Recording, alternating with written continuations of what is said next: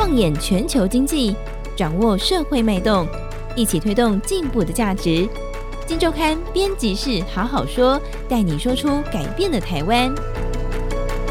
各位听众朋友们，大家好，我是金周刊总编辑杨少华，欢迎收听我们这个礼拜的编辑室好好说。那今天我们来看金周刊新一期的封面故事哦。我们这个礼拜的封面故事是第一千三百九十五期，写什么呢？诶，标题有点耸动，两岸贸易战全解析。两岸真的要打贸易战吗？事实上是这样子。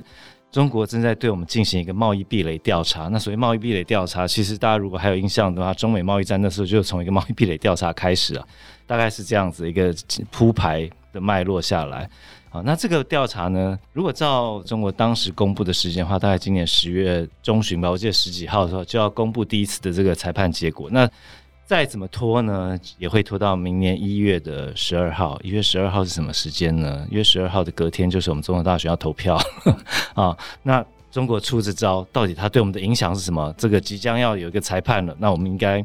赶快来分析一下对我们的影响。它可能的结果、可能的冲击，还有我们有什么应应的方法？今天一起跟我们聊的是伟轩，伟轩好，呃，少华哥好，各位听众朋友大家好啊，伟轩，我们先来聊聊中国出这一招，它确实名称就是贸易壁垒调，对台湾的贸易壁垒调查到底？这个范围多大？它是怎么样的一个脉络？来，伟轩。哦，对，就是首先就是要回到大概今年四月啊，那时候就是这个中国商务部他们一个公布了一个，就是依循他们国内的一个贸易壁垒规则了，那就是说他们有收到了一些国内的一些商会算是申请吧，就是说有发现说台湾长期以来了，因为我们其实有一个。多年以来，我们呃对中国都有所谓的不准输入的商品清单了。对对，那如果是根据中国在今年四月份，它引用，它引用的是我们去年禁止输入的清单。那当时的话，我们对中国禁止进口的项目总共有两千四百五十五项。对对，那它就是引述这个数据说，长期以来，我们这个明明就是这个都是 WTO。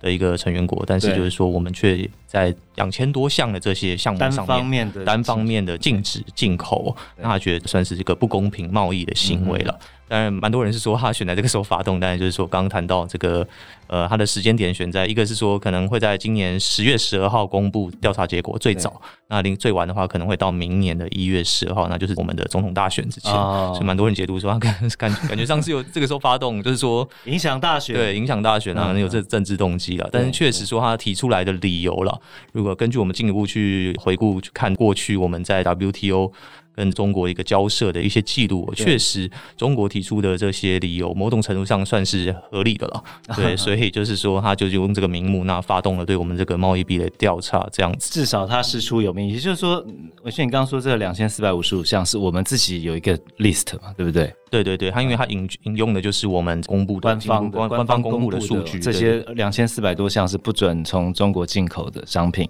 但是这些东西同样的品相，我们这边是可以出口到中国的，对啊。呃，对，那大部分的冰箱我们这边都是可以出口到中国。嗯、然后在呃之后，因为他又在这个大概六七月的时候，那时候有中国媒体就是有询问说，哎、嗯，那到现在这个调查进度是怎么样的？然后他有提到说、嗯、，OK，根据他们官方的初步认定，认定说台湾应该是有违反这个 WTO 的规则。八月中了，八月中的时候，中国商务部在开一个记者会嘛，对不对？对对对对，对，他们的那个新闻发言人，就我印象中是有个记者，应该是这个陆梅了。他们记者就问说：“哎、那这个调查现在进度怎么样？”回答就是。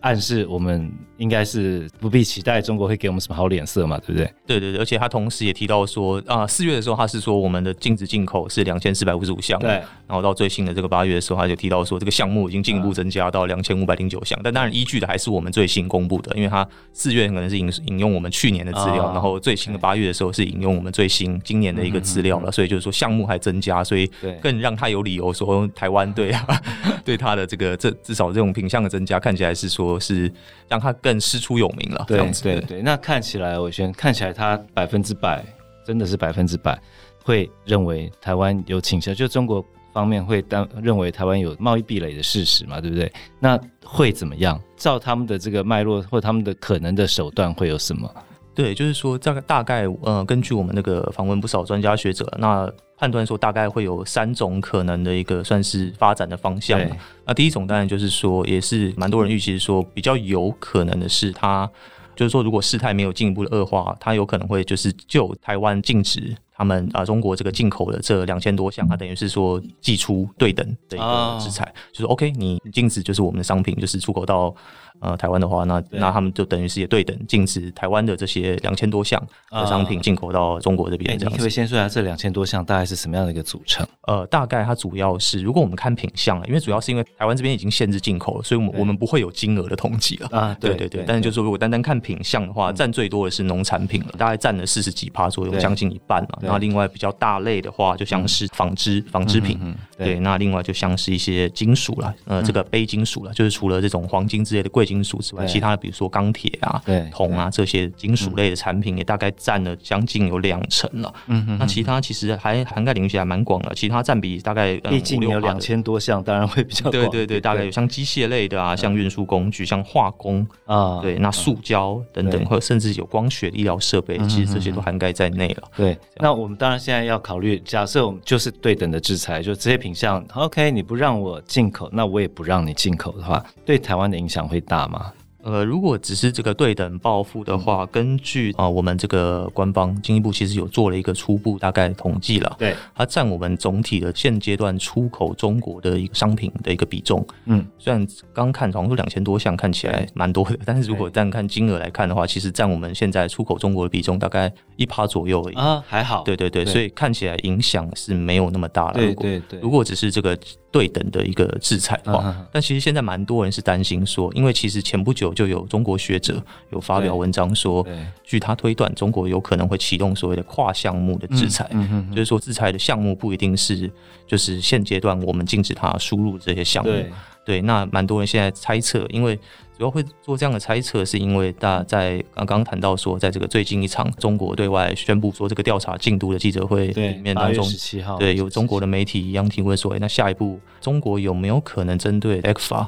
啊，两岸的薪资大概差不多有十来年的这个海峡两岸的这个经济合作协议，有没有可能进一步的采取？比如说有可能暂时的终止，或者是有可能会针对里面的一些项目，可能寄出一些这些项目就已经某种程度可能超出刚才讲的两千多项的那个范围里面了嘛，对不对？对对对，因为如果是 ECFA 的项目的话，它的占比其实就蛮可观的，呃，应该说。它的占比其实占我们出口中国的整体的一个商品的一个金额比重，大概从 ECFA 上路以来近这十来年了，嗯，大概都维持在大概两成两成上下，所以它的金额来算的话，差不多两百亿美元，嗯嗯对，其实算是一笔不小的这个数目了。因为要你要要想说，因为其实我们这次有专访到这个海经院，就是香港首两岸经贸的六所所长了，吴孟道吴所长，他是有跟我们谈到是说，这两百多亿看起来金额没有很高了，但是你要想说，我们去年台湾对外的一个整体的一个贸易顺差啊，还多少？五百多亿 所以其实这两百多亿如果真的被影响到的话，因为现在很多人担心，就是说它有可能会针对 ECFA 项目早，我们叫早收清单了。这两百主要的这个优惠一些品项，大早收项目的部分，如果这个寄出制裁，比如说它可能把原本的关税优惠给取消了，对，那导致很多品项的这个关税大幅提升的话，最糟的情况，假设是这些商品真的都因此出不去，原本可以出口到中国，现在因为这个价格的优势没有了，对，出不去，那呃将近两百亿。的这个都受到影响的话，那等于是我们就少掉了差不多三分之一的一个贸易税，这样想就有点恐怖。对对对，这样看起来其实这个影响就还蛮大的了。对，那这是第二种可能发展的方向了，就是朝向跨项目的制裁。那特别可能会针对这个蛮多这个专家学者是解读说，中国有可能会针对 ECFA 动手了，因为其实这个有机可循，是因为在前不久他就宣布这个初步的一个贸易别调查结果的一个差不多时间点，嗯，他也对台湾的石化品项了。啊，英文简称叫 PC 啦，PC, 对，那它的这个对这个聚碳酸酯，聚碳酸酯，它发动了所谓的反倾销，应该说已经认定台湾有所谓的反倾销了。对，那反倾销的话，就是会要求说台湾这些出口这个聚碳酸酯的这个业者，嗯，他们就需要在出口前要缴交一笔保证金。对，那这个保证金在业者看来其实就是一笔关税了，就等于就等于是关税。那这个其实金额是蛮高的，普遍大大概落在十六趴到大概二十几趴的一个范围。哦，是，那有业者这个石化工会有跟我们反映了，说，对，这个其实金额这个加上去。对台湾对比于其他国家，你说对比，虽然韩国、日本，他们因为有在这个 RCEP 里面，他们出口中国基本上是没有关税的。关税很低了。因为这个品相它原本是在 ECFA 早收清单里面的，所以它目前应该是零关税嘛，对不对？对。好，那可能日本，因为这个塑料，就我所知，这个塑料在中国市场里面，它的主要进口国可能就台湾、韩国、日本这些啊比较邻近的国家。那台湾现在从零关税有可能变成呃伟轩刚说的十六点九趴、二十二趴之类的，但是日本、韩国它现在的关税，就我所知可能二点五趴之类，但是因为 RCEP 关系，未来会往零这边走，那一来一往，可能差距台厂在中国大陆市场已经不用玩了。可以这样讲，对对，就是说这个业者基本上跟我们的反应就是说，这个保证金加上去了，其实台厂基本上就没有竞争力可言了。Okay, okay, okay. 对，整个获利基本上就被吃掉了。对，所以这样看起来的话，第一个，我们刚刚讲第一种路径的话，只是对等嘛，就是说，哎，你不让我进，那我也不让你进，这个看起来影响小。但第二条路，他如果打这个，我们说跨领域的，他已经。是一个惩罚性的一个动作，就你之前长期让我吃亏，那我现在一次连本带利要对付你这样的概念，这个对台湾的至少刚刚伟轩讲，我们透过专家采访，就这个金额上，我们的贸易顺差数字上的金额有可能带来蛮大的影响。那第三种路径。我不晓得对经济的影响怎么样，但看起来对就业人口或产业的影响还不小。来，伟轩你说。对，第三种可能，因为我们刚刚谈到前两种，基本上都是比较是双边没有进行所谓的一个谈判，或者说我们假设是谈判一个破裂的一个前提下嘛，所以中国就单方面的这个技术制裁。所以我们假设第三种情况是双边有这个进行后续的资商谈判的空间。那在谈判之后。我们也可能某种程度上就是答应说，OK，那我们会做出适度的让步，那可能就会针对这呃原本长期禁止的这两千多项的商品，我们或许选择其中部分，觉得可能初步评估对我们国内产业目前影响或许比较没有那么大。前两个路径是谈判破裂了，就中国出手；第三个路径是我们跟他谈。对对对，第三路径就是我们跟他谈，然后假设我们这个谈是有一个还算。哦，双边有一个共识的结果，嗯、那这共识结果一般预期就是说，OK，那应该是我们会退一步了，我们会做适度的让步，那我们等于是说开放部分品相进口。是、嗯，那这部分的话，如果以单看可能的冲击会是多大？如果我们看占比最高的农产品来看的话，其实农业部之前其实有针对这部分有做了一个初步的分析，他是说，如果真的开放的话，大概影响到的品项。会是我们现在禁止进口的部分，大概占了三成左右哦。对，所以说至少这三成品项，在这个刚刚讲两千多项的品项，我们禁止中国进口的品项里面，有一部分是农产品，而在农产品当中的三成。有可能是我们的谈判中可以做协调的部分嘛？意思是这样的。对对对，okay, 但是就是也可能就是这后续如果真的开放进口，蛮多人觉得都担心说，那有可能会冲击到国内。当然是啊，因为当时就不让他进口，就是评估会可能冲击到台湾的。对对，那当然这部分就是后续就是假设真的是走到这个发展方向的话，那就是后续变成是说，可能政府这边要提供一些，要可能要针对相关的业者要有一些可能配套的或者一些支持的一些政策措施。对对对。不过哈，我们看中国这一次的这个动作，老实说了，在近年来供应链转移底下，然后中国本身经济也出现一些麻烦了。其实，在这几年，我们可以看到是整个台湾在整个布局上，我们已经不再那么重压中国了。那甚至在官方的呃，我们说政府的努力上，他也尝试着。我们前一阵子讲过东西，那这一次我们来看。我们跟美国之间谈了很久的一个贸易协定，到底现在进度怎么样？伟轩，就是其实，在差不多贸中国发动这个启动这个贸易壁垒调查同一时间呢，其实我们也在跟这个美国在谈。嗯、呃，如果严格来讲的话，它还不是贸易协定了，它的名它这次名称叫做台美二十一世纪贸易倡议倡议了，对。那当然，不少人把它解读，嗯，我们现在初步的结果是我们今年六月已经完成了第一阶段的一个谈判了，嗯嗯，对，那再来会进入第二阶段。那它总共贸易倡议是涵盖了十二项议题了，啊，对，那包含像是这种贸易的便捷化呀，那像是这些，比如说像是一些法尊啊，法尊的一些部分等等的，嗯嗯，对，那这部分的话，初步我们第一阶段完成的部分，像是这个贸易的便捷化，嗯，呃，据我们这次采访专家学者谈到说，其实虽然看起来它好像没有像过去我们一般谈到。所谓贸易协定，比如说降关税啊这些那么的，对，我觉得他最被大家讲，就是这份这个贸易倡议，或者说它衍生下来的可能某些协定没有关税、没有市场开放这些议题，所以大家会觉得没有牛肉。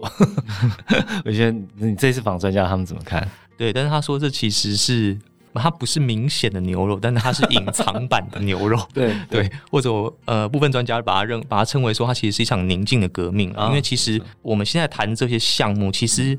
呃，据这些不少专家跟我们分享说，它其实也是很多其他国家过去的这种贸易协定。嗯，我们一般想到贸易协定都想到关税，但其实他说不是。其实贸易协定里面很大的一部分，嗯、大概如果说贸易协定有二十这个二十个章节，大概其中就有一半其实是在谈我们现在这个台美的这个贸易倡议，在谈的这部分。相同的价格。对对，它其实比较是偏向这个制度面的，就是说我比如说我要怎么样去加速通关，然后双边要针对一些法制面的东西，我们要就是要。公开，我们不能只是口头保证这样子，我们都要是都是行文，等于说让以后呃一切的制度等等于说有一个依法的一个行政的一个依据了。对，那他说这其实是。普遍是之前的主要的这种国际上的这个贸易协定，其实他们都有谈到这部分，只是大家比较没有去关注而已了。嗯，那这其实就是在为后续台美进一步的一个，我们刚刚谈到说有可能市场开放，或是说关税的一个减免，做出算是一个打下一个基础了。而且这大家有一个对话的，在一个共同价值观或共同游戏规则底下，我们开始可以谈接下来的一些更进一步的优惠嘛？对对对，就蛮多人是说，它其实算是一个台湾从过去的一个小联盟的一个，在国际上在这种谈。这种与其他各国谈这种贸易合作，我们可能过去只是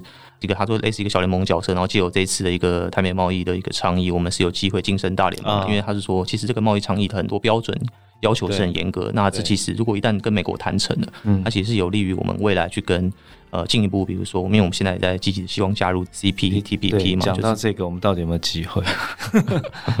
蛮多不容易啦，对对对，不容易啦。但当然，不少专家认为说，我们如果在这个台美倡议的这个基础下完成，因为他说 CPTPP 虽然现在美国不在里面，但其实 CPTPP 的一个主要的一个架构或议题，其实。百分之九十是延续这个 TPP，哦，最早提出的 TPP，那，那就是那 TPP 其实当时就是由美国主导，所以其实蛮多专家是认为是说，其实台美贸易倡议谈完了，其实很多的议题是可以直接跟这个 CPTPP 是可以对得上的，是，所以这至少可以让 CPP 的那些呃成员国们可以认为说，OK，那看起来台湾在这些条件上是符合资格的。其实啊，这个我昨天还看了一下数字哦。那个台湾对中国的出口，或中国加香港的出口量，最最近几年状况是不呃，至少占整体台湾出口金额来看，是一直一直往下掉的哦。从早年可能每年占我们的四十趴以上，到我记得去年可能降到了三十八趴，那到今年前八月可能又降到了三十五趴左右。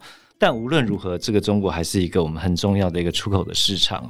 当这个市场呢，今天。对我们寄出了贸易壁垒调查，而这个调查很快就要揭晓，他们也可能有些动作。我觉得确实值得台湾每一个人啊，不管产业界、一般国民，都应该好好注意到这个接下来的发展变化啊。那当然，另外一方面，我们这个在中国过去实在太仰赖中国了。那在中国之外的一个市场，我们有能够有什么样的进展开拓，用找到一个什么样的新的杠杆，敲开一个新的市场。我觉得这些议题都是呃，我们每个人都必须持续关注，攸关到台湾整个短期冲击、长远发展，可能都有息息相关呢。好，那以上就是我们今天节目，这是我们《金周刊》第一千三百九十五期最新一期我们的封面故事。北京对台的贸易壁垒调查就要揭晓了，那 ECFA 让利，伟轩刚说的可能会叫停哦，台湾该不该害怕？我们的题目是两岸贸易战全解析，有兴趣的朋友们不妨多多参考。好，节目到这边，谢谢大家，拜拜，拜拜。Podcast 节目，有好多话想分享，想要提问却无处可去。